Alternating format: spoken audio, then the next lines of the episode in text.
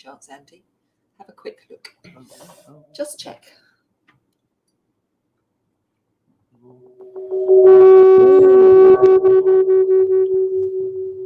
Uh, hang on. Oh shit.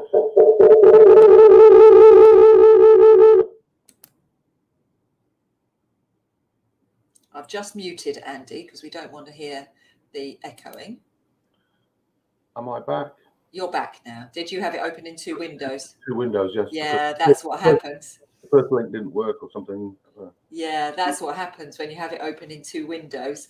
You get it stereophonic. we went into some sort of like 1970s disco, which wasn't all that pleasant. no, I don't think it was pleasant in 1970 either, to be honest. My memories of discos, I probably was a little young to be going to a disco in 1970, a small child. But, um, you know, slightly later in the 80s when Adam Ant was on the scene, there was definitely a bit of that vibe going on. Um, so, welcome now to Andy Hurst, uh, who is an arts conservator, and we're going to ask Andy a little bit about that. But we're just going to do a little bit of thank you and gratitude because this is our one year anniversary of going live. Incredible. And I was just saying to Andy, you know, everything you start, you start with no audience. So when we started a year ago today, because it's my mum's birthday, I remember it well. Fortunately, otherwise she would be a very bad daughter, wouldn't I? Um, and it was the first day of uh, lockdown.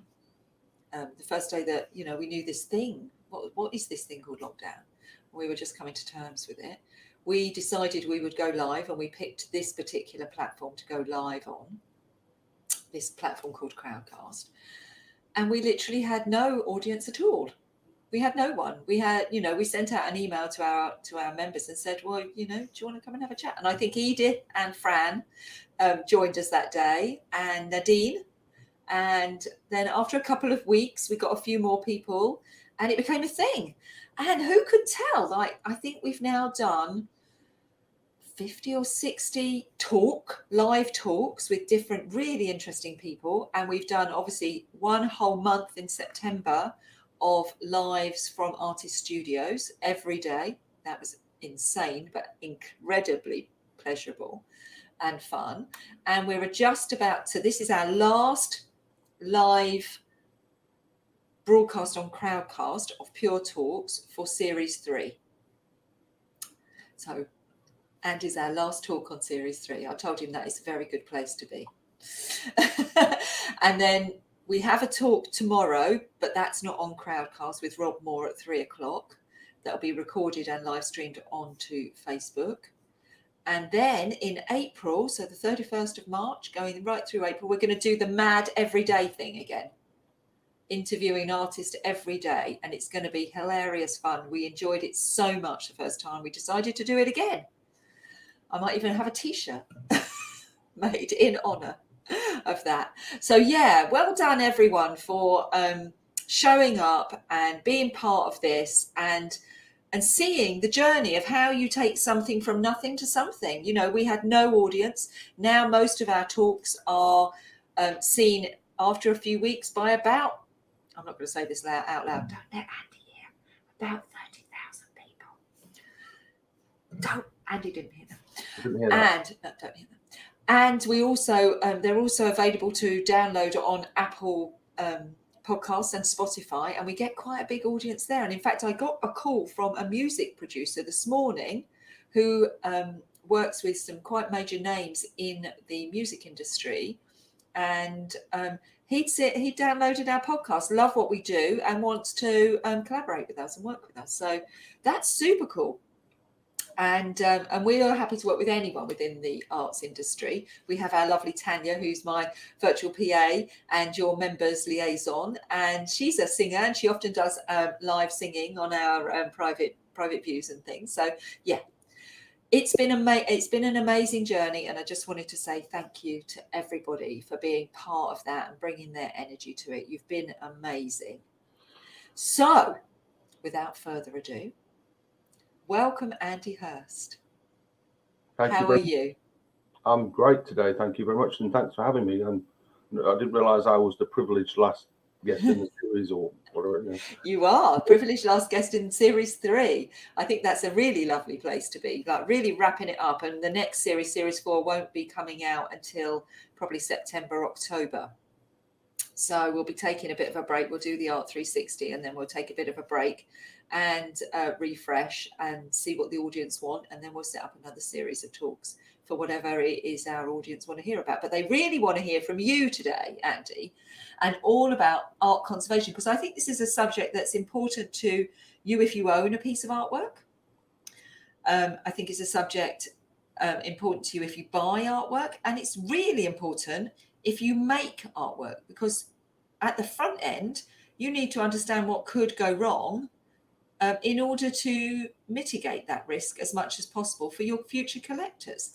And I know we see a lot of issues with storage, especially of works on paper and foxing and such like from historically. So, yeah, Andy, first of all, set the scene. Yeah. What's your story? Tell us how you got into this, you know, bring us on the journey with you a little bit, and then we'll go into some specific questions. Okay, so I've been a paintings conservator for over 30 years now. I suppose you might say that I um, started out being interested in art. I went to art college, I did a fine art degree and a foundation course and all that. I, I studied painting more than anything else. And um, then I left college and I thought, what am I going to do? Because a fine art degree isn't necessarily much of a passport to anywhere, really, um, unless you are careful how you use it. So I got a job in London. I worked in a shop in Covent Garden. It was long hours, not very good money, and I thought I've got to get out of this.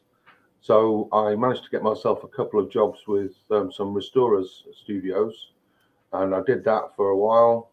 And then I went and did a master's degree in conservation, which is what you generally that's more or less the standard thing that you need to do this uh, job uh, properly because it does involve certain amount of history and science and so on. Um, so that's how I ended up doing what I did what I do, and I, I've worked for a number of people. I've worked on a wide range of projects, and I'm still out there doing it. Yeah, is it busy? Do you have a lot of work? It's it is a bit of a mixed bag. I mean, at the moment, I'm actually have been for the last six months to a year, been really quite busy.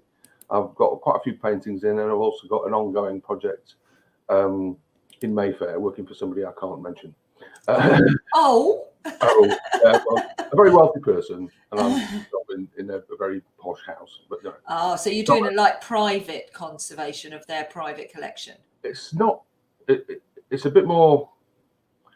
It's a it's a very peculiar thing called stuc pierre. Stuc pierre is a French invention, which is um, a kind of plaster that looks like stone, and I've got to basically touch it up where the old and the new stuc pierre meet because they don't match up and I've got to do a sort of faux stone effect paint job. Right. Um, very carefully over this entire very large space. So that's been a, a, a sort of mainstream main, mainstay of a job for a while. But on the side, I've got a couple of paintings downstairs at the moment, which I'm working on, and that's been a, that's been that's picked up a little bit late, lately. But it's not always it's not always thick and fast. No. No, so it can be. Do you, you do you generally work for private individuals or is it can be corporates or it can be either but it's mostly private individuals I, I, sort of work in the middle part of the market and so it's private owners who have maybe just a few paintings or something and you know only one out of six of them needs something doing to it so it's like you know i get um you know sometimes i get repeat work off some clients but they're not big collectors mostly they're mostly people like perhaps you or i who might have three or four nice pieces of artwork, um, and I'll, I'll work on them. That's mostly what I do. Yeah. So, what are the common issues then that you get presented with? What's the reason why people contact you? Because, as you say, I mean, I have artwork, um, and I'm careful with how it's displayed, so you know, out of sunlight and all of that. But I wonder what would motivate and trigger someone to go, I need to contact an art conservator. Mostly, it's either one of two main things. It's either damage you know, so paintings with holes in, I work on them, or it's age, which is just it's an accumulated bunch of dirt, or it's become very fragile, or it's um, it's starting to look you know too shabby to be able to see the thing properly, and so it's either that those two main areas, um, and then sometimes people spend quite a long time finding a conservator because you know if you've got a painting with some problems you know it can probably wait a year it can probably wait two you don't have to rush into it you could ask several different people their opinion all that sort of thing. So there's a certain amount of lead-in time that goes on with all these things um, and um, yeah i mean I, I treated a painting just the other year it had been stored in somebody's loft and it had got damp and that sort of thing they, they you know, it was a family heirloom. They didn't realise it was a damp loft, and so I had to deal with mould and all sorts of bits and pieces. Um, so you get, you know, just kind of slightly neglect, neglectful stuff sometimes, a little bit of that, but you know, that's the sort of things, you know. Yes. So damage is quite obvious how. Yeah. You know that happens. It, it you know, life happens, doesn't it? Life happens. Yeah. You can't avoid some of it, no. No, some of it is just you know and accidents happen that's why they're called accidents isn't it but the the the age thing i'm, I'm interested in that so what happens to a a painting do you generally find over a period of time and is there a period in art art history when this is more prevalent um okay to be quite sort of basic i think that there's two things that happen with paintings one is they get dirty with dirt it used to be nicotine, it could have been soot from fires. Um, and then there's the actual aging of a varnish layer. There's often a varnish layer, and they tend to be natural resin materials and go yellowy brown after a while and need to be replaced. So you've got greyish dirt layers and you've got yellowy brown varnish layers, and that's that's I mean that's to oversimplify, but that's two of the main things you get. Um, and um, so there's not really a period in which those things don't happen. They're, all these objects live in the same time as the rest of us do, and so they can go through all kinds of things. Um, yeah, some, nicotine. Nicotine was a massive one for you know quite a few years, wasn't it? Yeah, nicotine's been. I mean, I, you know, I've worked on historic interiors. I was at the Egyptian embassy um, doing something a few years back now, and they had a ceiling which was covered in brown nicotine because it had been a place where you know, the, the ambassadors had been hosting big parties with loads of cigar smokers for years on end. So it was like taking off brown gravy.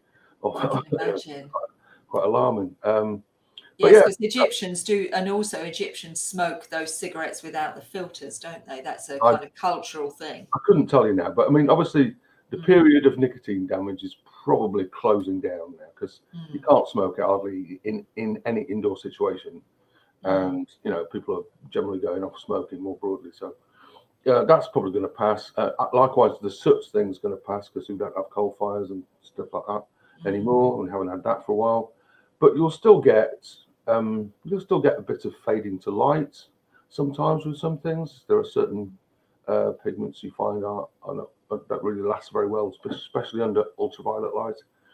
Um, so get a bit of fading, things like that. But you know, most people would you, are careful with their painting. Yeah. Would you therefore recommend that? Because there's a lot of conservation glass out there now, isn't there? I know this would yeah. do you out of a job, but is that a good thing? Do you think? If you can get a glass that's got a UV uh, inhibitor in it, yeah, that's that's probably a good thing. Mm. And we resist putting glass over oils. Sometimes, uh, you see, if you look at if you look at a major gallery or museum, you'll you'll see glazed oils. Mm. Um, that's not a uh, that's not that unusual actually, but um, they traditionally they weren't glazed. I mean, lots of modern paintings in particular uh, don't get glazed um, or, or, even framed sometimes. So um, they have to just exist where they are. Yes, yeah. Well, that's often the way when people buy things. I find this when people come and um, if they buy things at exhibition, 99% of the time, all the work we offer is framed. But in this digital age where people are buying online, we're having to offer obviously unframed and unglazed because it's too too dangerous to ship if it's mm. um, got glazing and it's too heavy if it's got a frame on it.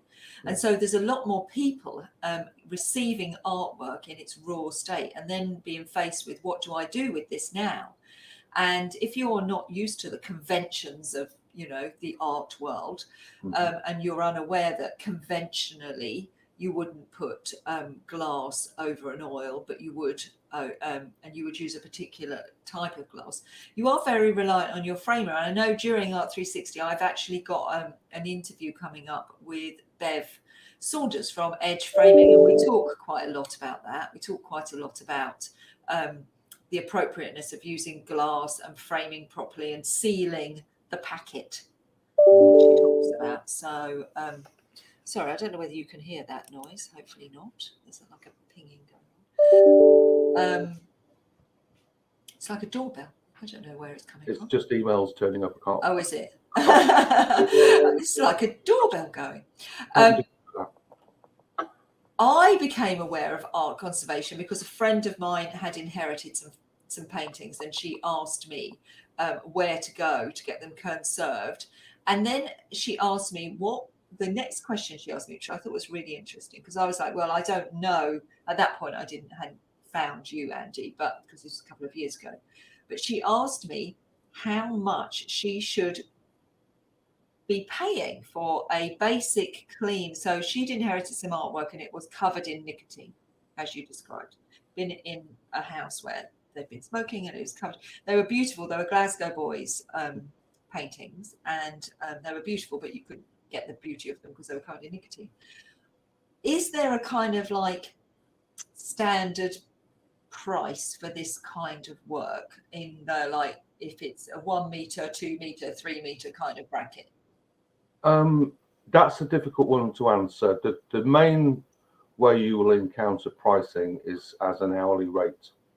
Right. Um, that's the most. It's not done by the square foot usually. It's done by an hourly By rate, hourly. and that people do have various prices. You can look a whole bunch of people up and find something. Um, I suppose on average we're less than dentists, but you know, and, and possibly less than the first hour of a plumber, I would say.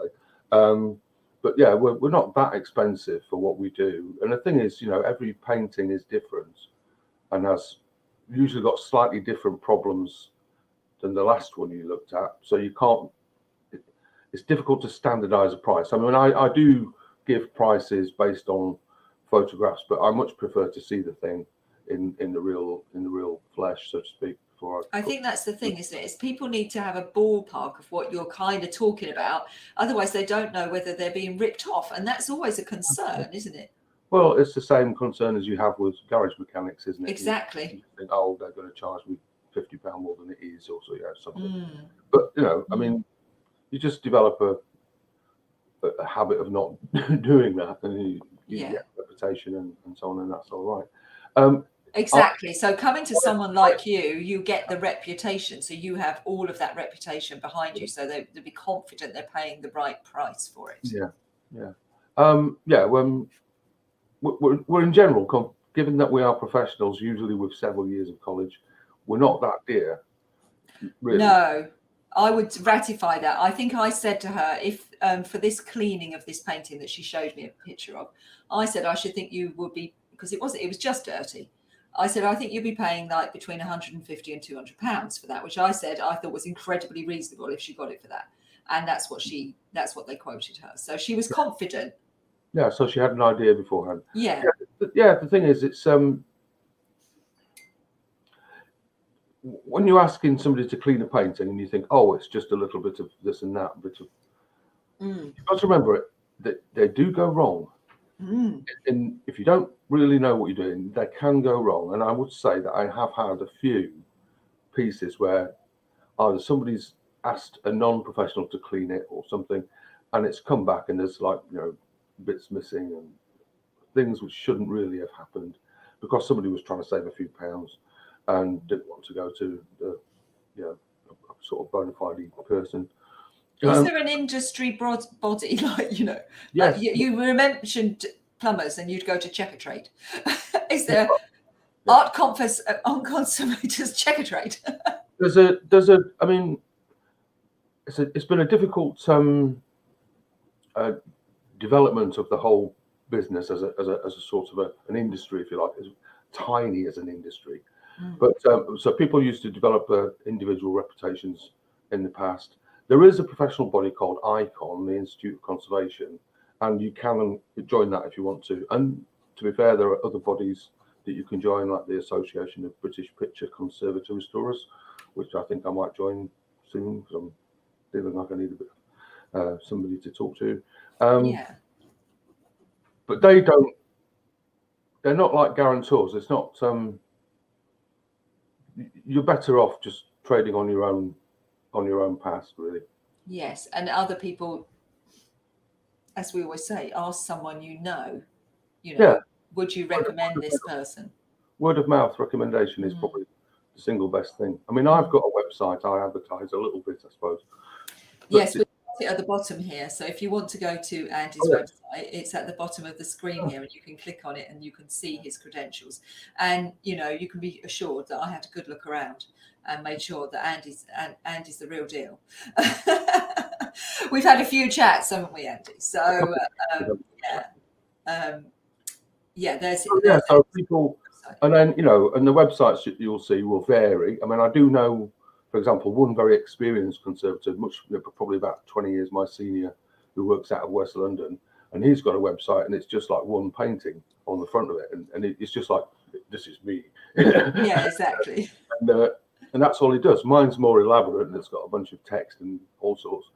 Um, but you know, you probably find that you get word of mouth recommendation more Yeah. than the type. Yeah.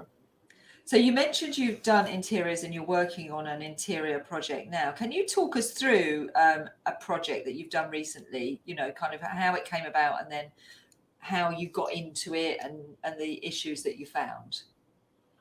Um, just recently, I worked on a North London manor house ceiling, which had got some repairs to a big plaster plaque, and we're talking about a sort of heraldic uh, stuff with with foliate stuff and some gilded bits and all sorts.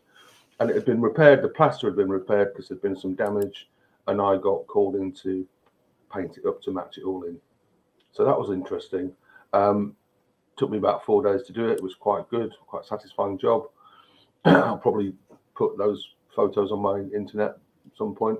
Um, but there, it just came about because somebody rang me because they thought, well, who's who's a painting restorer? I thought, "Oh, okay." And sometimes it just comes out of the blue like that. Yeah, it's a painted ceiling.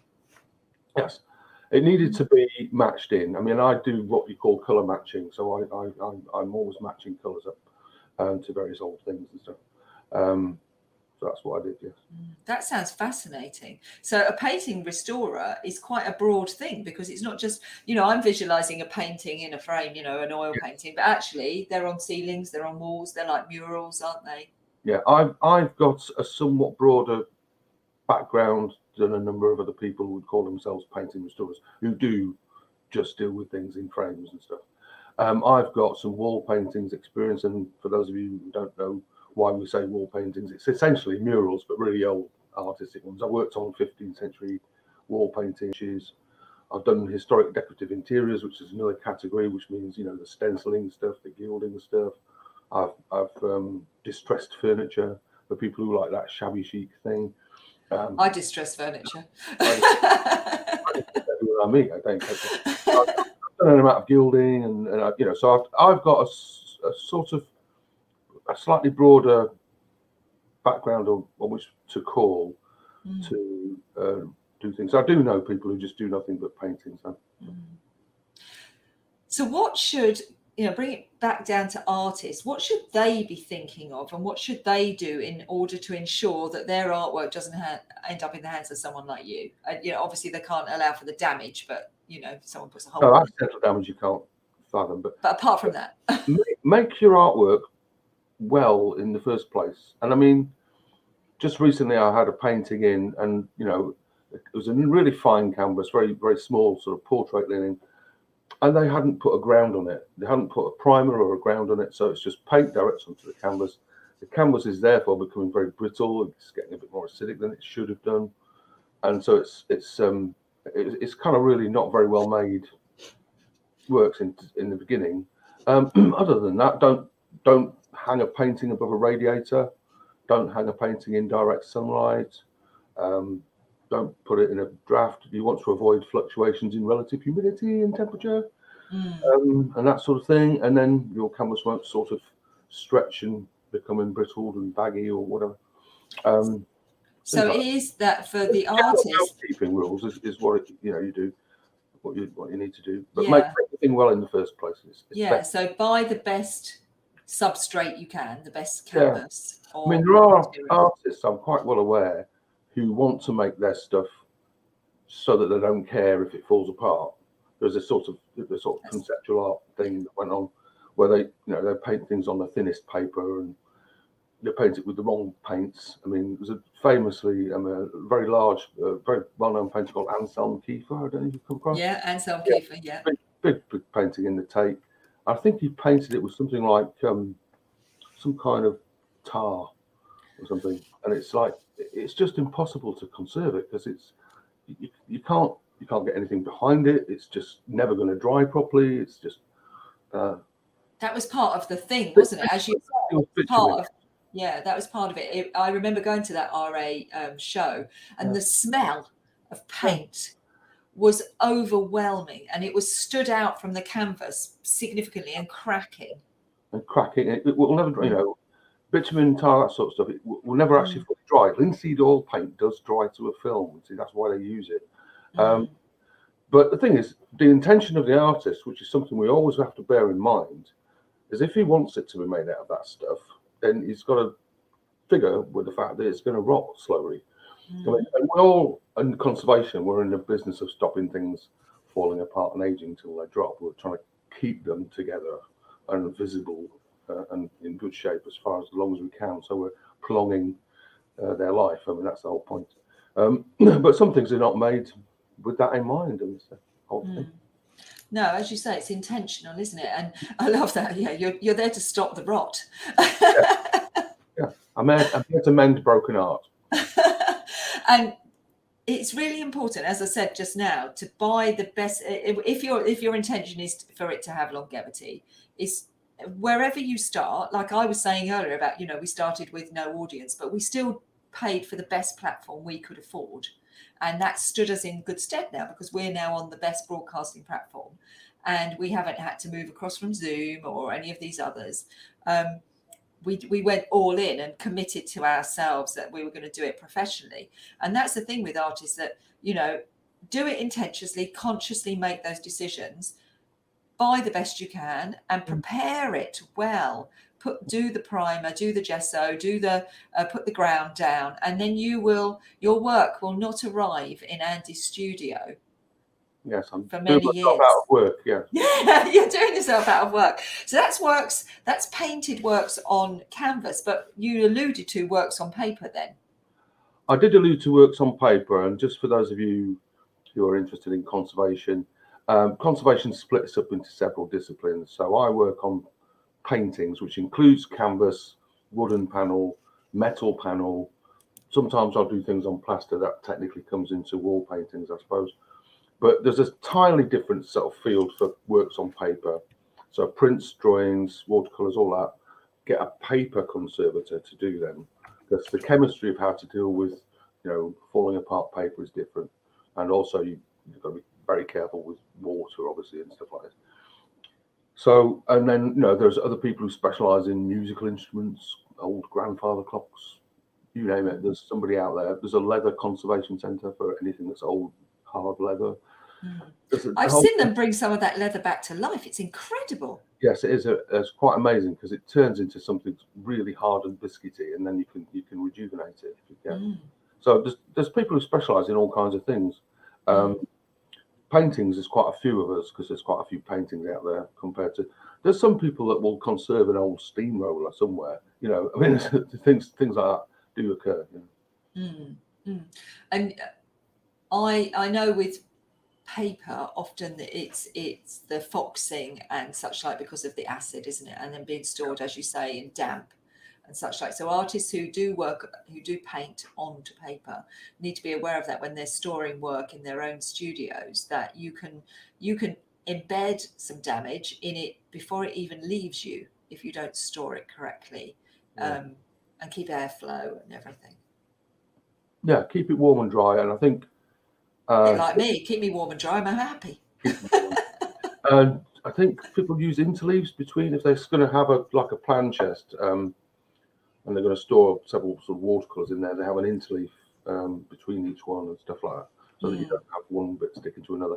Um, Yeah. yeah. I mean, I've worked on a couple of things just lately where people have rolled up something, just rolling things up to post them is becoming a bit of a thing, uh, and then the front is stuck to the back because they didn't have any interleaf, no no release agent, no nothing in there. So that you know, so all of a sudden you've got to unroll it, and all of a sudden bits peel off, and it's like, oh god, why did you do it like this? Yeah. They, you know, I've worked on a few things. There's a couple of companies out there that uh, import copies from, I think it's China or Russia or both, and they're all they come rolled up in tubes, and then they have to get uh, put on stretchers and framed up and everything when they get here. So Mm. because they don't want to make packing crates. Yes, it's ex- as we said, it's expensive, isn't it? And it's not good for the environment. So we have to think about environmentally that it's not good for the environment to have all that waste. But there are some great companies out there that you can ship properly with. Um, mailboxes is one that I've used, and um, and I think um, people like UPS will actually collect your artwork in stiffy bags, and um, they don't uh, insist on you having it in um, crates. You can just pay extra, and it can be transported in a bag that you can that can live its life in until Yeah. you decide to hang it on the wall. Good, good, good. So um, yeah, it's always worth um, doing a good look around about that stuff, especially now, as I say, now that everything's being well, we had no choice. A lot of stuff is being being bought online, and it's being bought from all over the world. And we're going to do a session on this thing called NFTs, which is digital art. Have you heard of these? I've heard of digital art, but I don't know what NFTs. NFTs, it's a thing. It's those Americans again. What can I say? Not for something. non fungible tokens, which means, I know, it's, it's quite a thing. Non fungible tokens, which is original digital art. So non fungible means it's original. And Elon Musk has been big in this market, making this digital artwork um, and buying it. And you can only buy it with Bitcoin, which I have to say, 10 years ago, or Ethereum, which is another kind of virtual currency. 10 years ago, when someone mentioned Bitcoin, I was like, oh, don't do that. It's, it's a con. and now, of course, they're all absolutely made a fortune, haven't they? So there you are. Don't listen to me. Don't take financial advice from me. I think the Bitcoin people occasionally lose a fortune or two. do well. they? Oh, good. It makes me feel better. Uh, it's not a complete hill upwards. I don't think. I feel better about that. But yeah, the digital the digital world in the last year has meant that we're buying stuff. Yes, an NFT sold at Christie's last week. It was by Beeple, and it was he's been doing this thing called 500 days. And I think it went for, I'm prepared to be corrected because obviously this is off the back of my brain, $69 million Ouch. ouch and prior to that he'd been selling them point and, and uh, bitcoin has funny um, currency so he's he was selling them for 0.01 which is about the equivalent of 1700 quid apparently. And then all of a sudden it went into christie's and he sold something for 69 million. He was jumping around the room. And i think um elon musk did something again that was um, also in that kind of field. But it's the thing it it's a thing. The trend forecasters are now saying Yep. this is a thing and you'll be watching you'll be having art on screens in big you know that'll be big installations in the future. So but i don't think that that that will ever um replace it'll just become like everything else blended so everyone will have opportunity to you know artists such as juliet who's just commented there who works within digital art on photography NFTs are a massive opportunity for someone who's working in that area. But someone who does painting can do NFTs, but they can do painting as well. And you can turn your painting into an NFT, NFT or keep the painting. I'm just thinking aloud. It's it. It sounds very. I mean, I know it's electronic, but Mm. it's very much like selling prints, isn't it? Um, no, because um, well, it is original prints. It's in the concept of original prints, um, as opposed to a giclée or a photocopy, because there are lots of laws around it, and there's platforms that. Anyway, it's an, an entire minefield. I'm not going to go into it here now, but I am going to do a series of talks from with this trend forecaster in May, probably um, on NFTs if anyone's interested, because I I will be the idiot in the room. Don't worry, I'll be the idiot in the room asking the stupid questions, and you can all laugh in the background. You know that child in class who always asks the "Please, miss, I don't understand." That'll be me.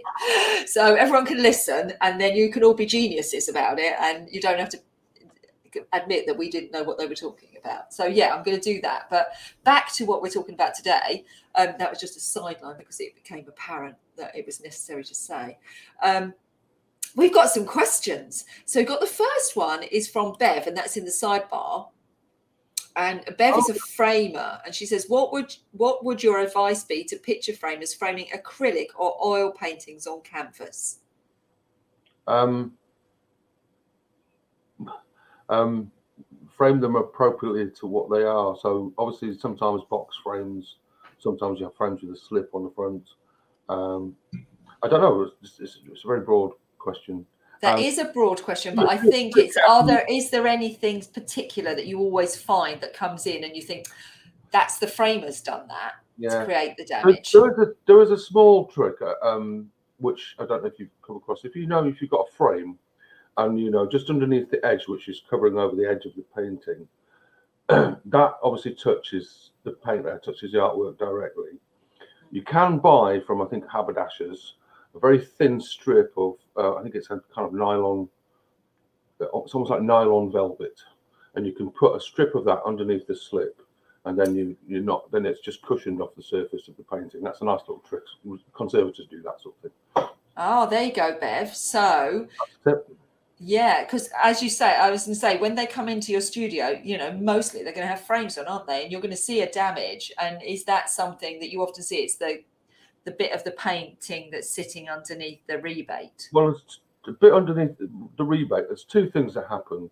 One is if it's a wet, wettish painting, it's not dried enough, then you can have a bit stuck to the rebate, and then you have to replace that bit. the other thing that happens is the rebate of the frame, just for information, because it cuts out the light on that very last centimetre or so, um, the paint will age differently, particularly oil paint will age differently and slightly, and because of the absence of daylight, it seems like it goes darker most most often than the rest of the painting. So that's often yes. the thing that you need to watch. So I don't have too much rebate if you can help it. Mm, so that's the tips, Bev. Minimize the rebate on an oil painting. Yeah, and let them and dry. Make sure they're dry. Make sure they're dry. Oh my goodness, that's a classic one for oil painting, isn't it? It's like I remember back in the day when I ran an art gallery, um, like 15 years ago or whatever, and um, I would be working with artists, and they'd arrive with the artwork in their car, and they go, "Oh yeah, it's still a bit, it's still a bit wet." I'm like, yeah, yeah why have you i can't do anything with that. You know take it back. And wait till it's dry. I don't bring that artwork into my into my gallery wet. Just classic. I was learning as well then so uh, i was didn't realize this was actually quite a common thing. Yeah no if people are knocking out paintings they think they've got a ready market then they do trip themselves up a little bit. Yeah. I, mean, I remember years ago first coming across I can't remember where I read it. First of all, it was um, one of the handbooks that I, I kind of got. Um, an oil painting, you should leave it for at least six months to a year before you varnish it. Have you heard that one? Yeah. That's that you hit. People do repeat that one. It's, it's common, yeah. but obviously that's a rule of thumb because you know it depends how thick your paint is and everything. Uh, but um, but that's a that's a thing. Um, that's why they have the varnish. That's why they had that thing called the varnishing day at the RA, isn't it? Because people I, would still their paintings would still be drying right up to the minute of them hanging on the wall in the RA. So then they'd give the opportunity to come and varnish them. Varnish later on. Yeah, yeah. So that that thing that you put under the rebate, tell us that again. It's a nylon. It's um, it's well, it's a it's a synthetic. It, it, looks like ribbon. It comes on a roll. It's usually black, and it's kind of like a velvet texture to it. So it's kind of soft padding Mm. And it's just nice to just keep the rebate off your frame. And it also just sets the painting just back about a mil and a half. It's quite like it's quite neat. Oh, do you have a special supplier for that? I can't remember where I last bought some. I'm not sure if I've got any left now. But it was, it's haberdashers.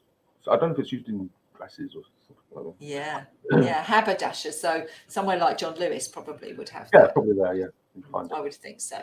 So let's uh, hopefully that helps, Bev. Any specific question, pop it in the ask a question box there because I think that's what you were asking is you know what you see that comes in that could be prevented by the framer. Um, so Um, let's see what else um, we've got on here. So Vincent, you'll love Vincent. Vincent is a interior architect, and he probably creates a lot of the plaster work that you then years later go back and um, have to repair. So, is it a good idea to varnish oil paintings when it often is what causes the most damage to the painting over time? If artists are to varnish their work, would you recommend a restoration varnish is best to use? Oh, Um,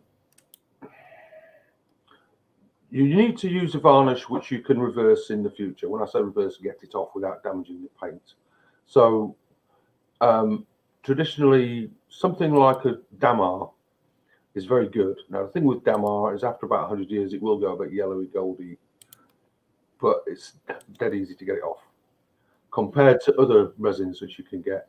Um, the ones that um, come out of Winsor and Newton and stuff these days, um, some of them say that they're reversible, and some of them say they have UV filters in. They're probably okay, but I, I, I do know my natural resins better than some of the more modern synthetics. so Um, natural, natural resin. Try try Damar; it's very pleasing. Mm, goes on very thin, it's very watery, good saturator. Yeah. mm. There you are, another top tip. We're getting all the top tips now. We've got the ribbon. I'll go and try and find that. And then we've got Damar, the um, restorer's preference for. Um, Well, to be honest with you, restorers use for retouching will use modern synthetic resins because they don't discolor over time.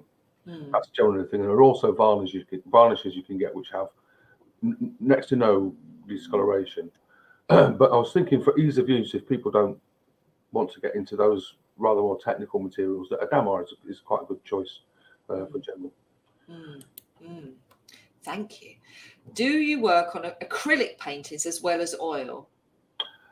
Uh, yes, I do, or I have done. Um, I did a, my one of my main projects at college was to work on a large acrylic painting by a gentleman called Sean Scully. Mm, You would probably come across him as a bit of an 80s painter, I think. yeah. But um, very famous, and uh, yes, that was a particular thing. And I'm also acquainted with a couple of the people that worked on a big project on acrylic paintings and how to clean them, uh, which was hosted by the Tate Gallery um, a few years back. And so it it is a whole different area. But I have to say, one thing about acrylics is there's lots of different types, and some of them they vary in quality quite a bit, and some of the actual constituents aren't quite the same as each other. So if you're making a general comment about acrylics, um, what can I say? If they get a bit warm, they get a bit tacky, and if they get a bit cold, they get a bit brittle. That's two things that you need to watch. So try to keep your temperature sort of together because when they get tacky, all that happens is if any dust falls on them, it starts getting imbibed into the paint there, and that's absolutely next to no chance of getting that off. So keep them oh, that's interesting. keep them within a reasonable temperature range. You know, normal household temperature range Mm. should be all right. But yeah, Mm, yeah, that's interesting. So yeah, the the paint is affected even before you've even put it on the the the surface, whatever the substrate is that you're using. The the paint is already can already be building in a problem if you don't keep your temperature temperature. I'm talking about a, a finished painting. Yeah. The surface can almost like if fluff fell on it and it couldn't be dusted off, that, then it would stay there and make a grey Mm, coating mm, over a period of time. That's if it stays a bit too warm.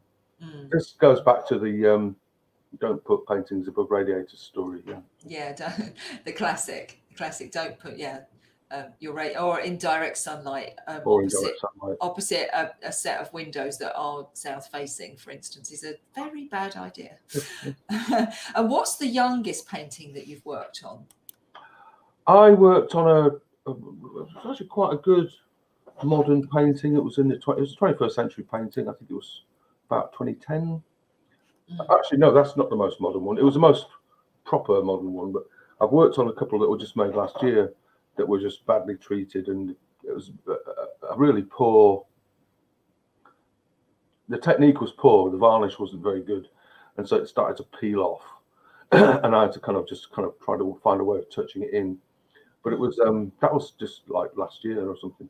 Yeah, so it's happening. It's happening every day. So if you don't pre- prepare and, as we say, buy the the best you can afford and prepare your um, canvases or whatever medium properly, and then you don't look after your paints and you don't and then don't hang it in a good place, it's going to deteriorate pretty quickly, isn't it?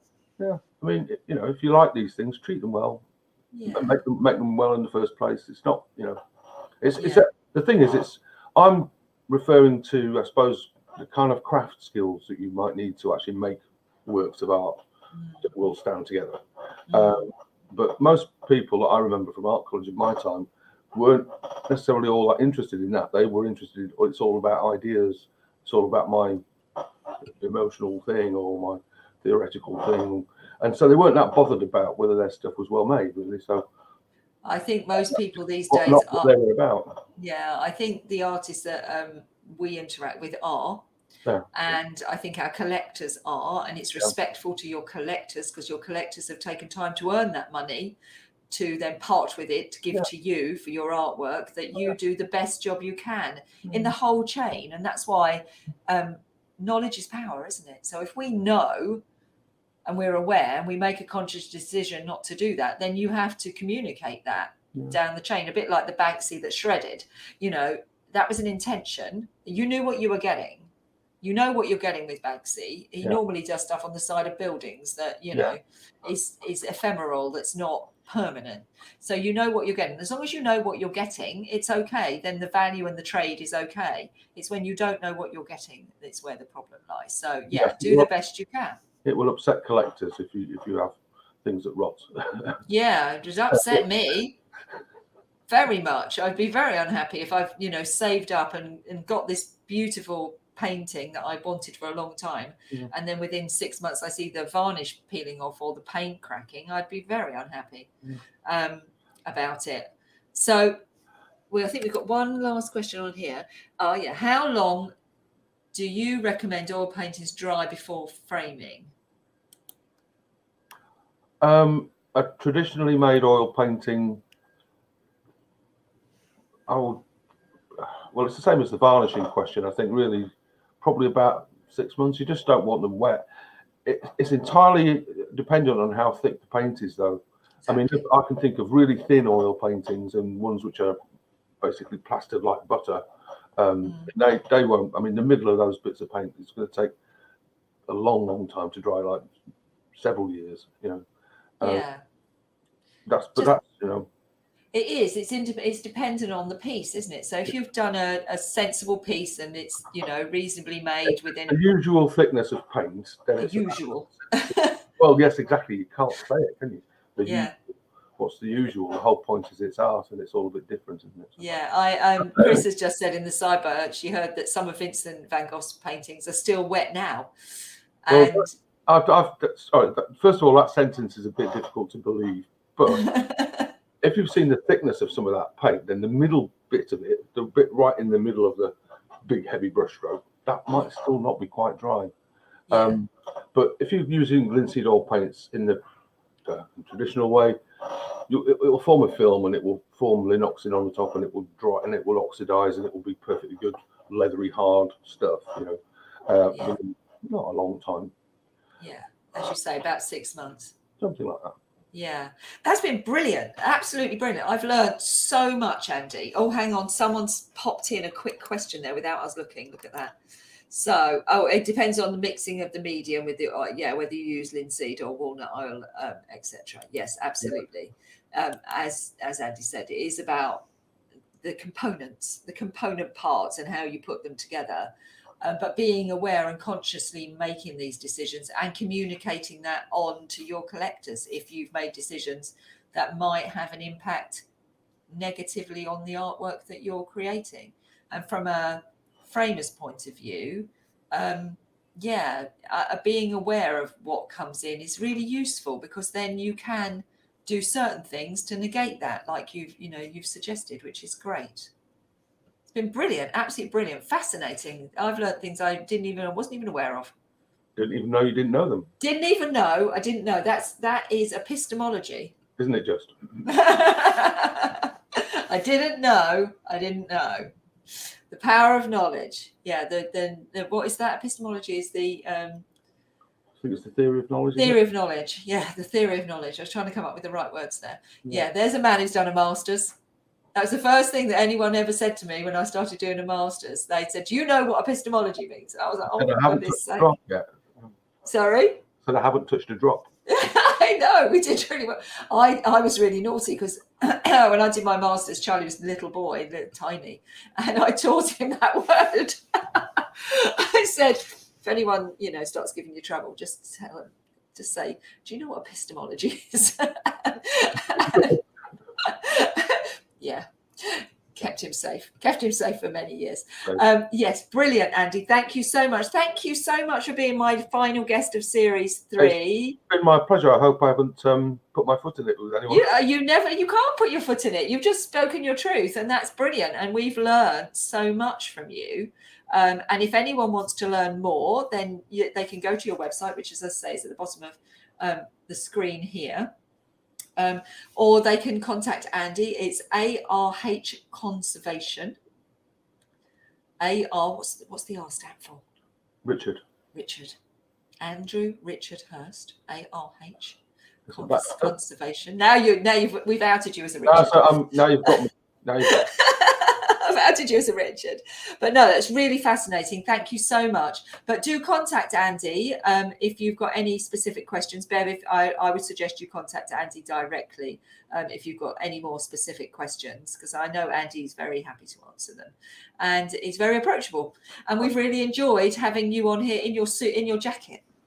See, I felt very honoured that Andy wore his jacket. I was like, that's great. He's like, that's really respectful. That's old school, and I really like it.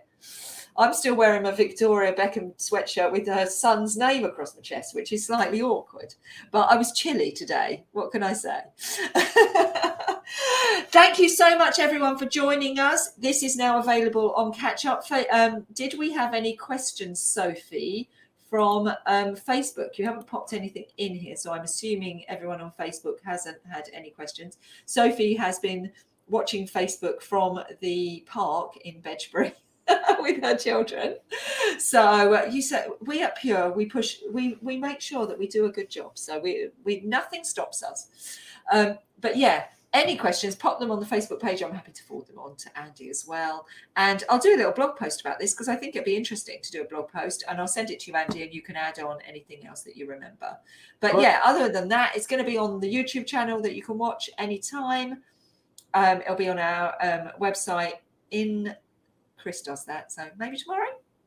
I'll give you a bit. Of, I'll cut you a bit of slack, Chris, and um, you can put that up tomorrow, and the um, podcast will be da- available to download tomorrow as well. So, no, brilliant. Thank you so much, Andy. Thank you, everyone.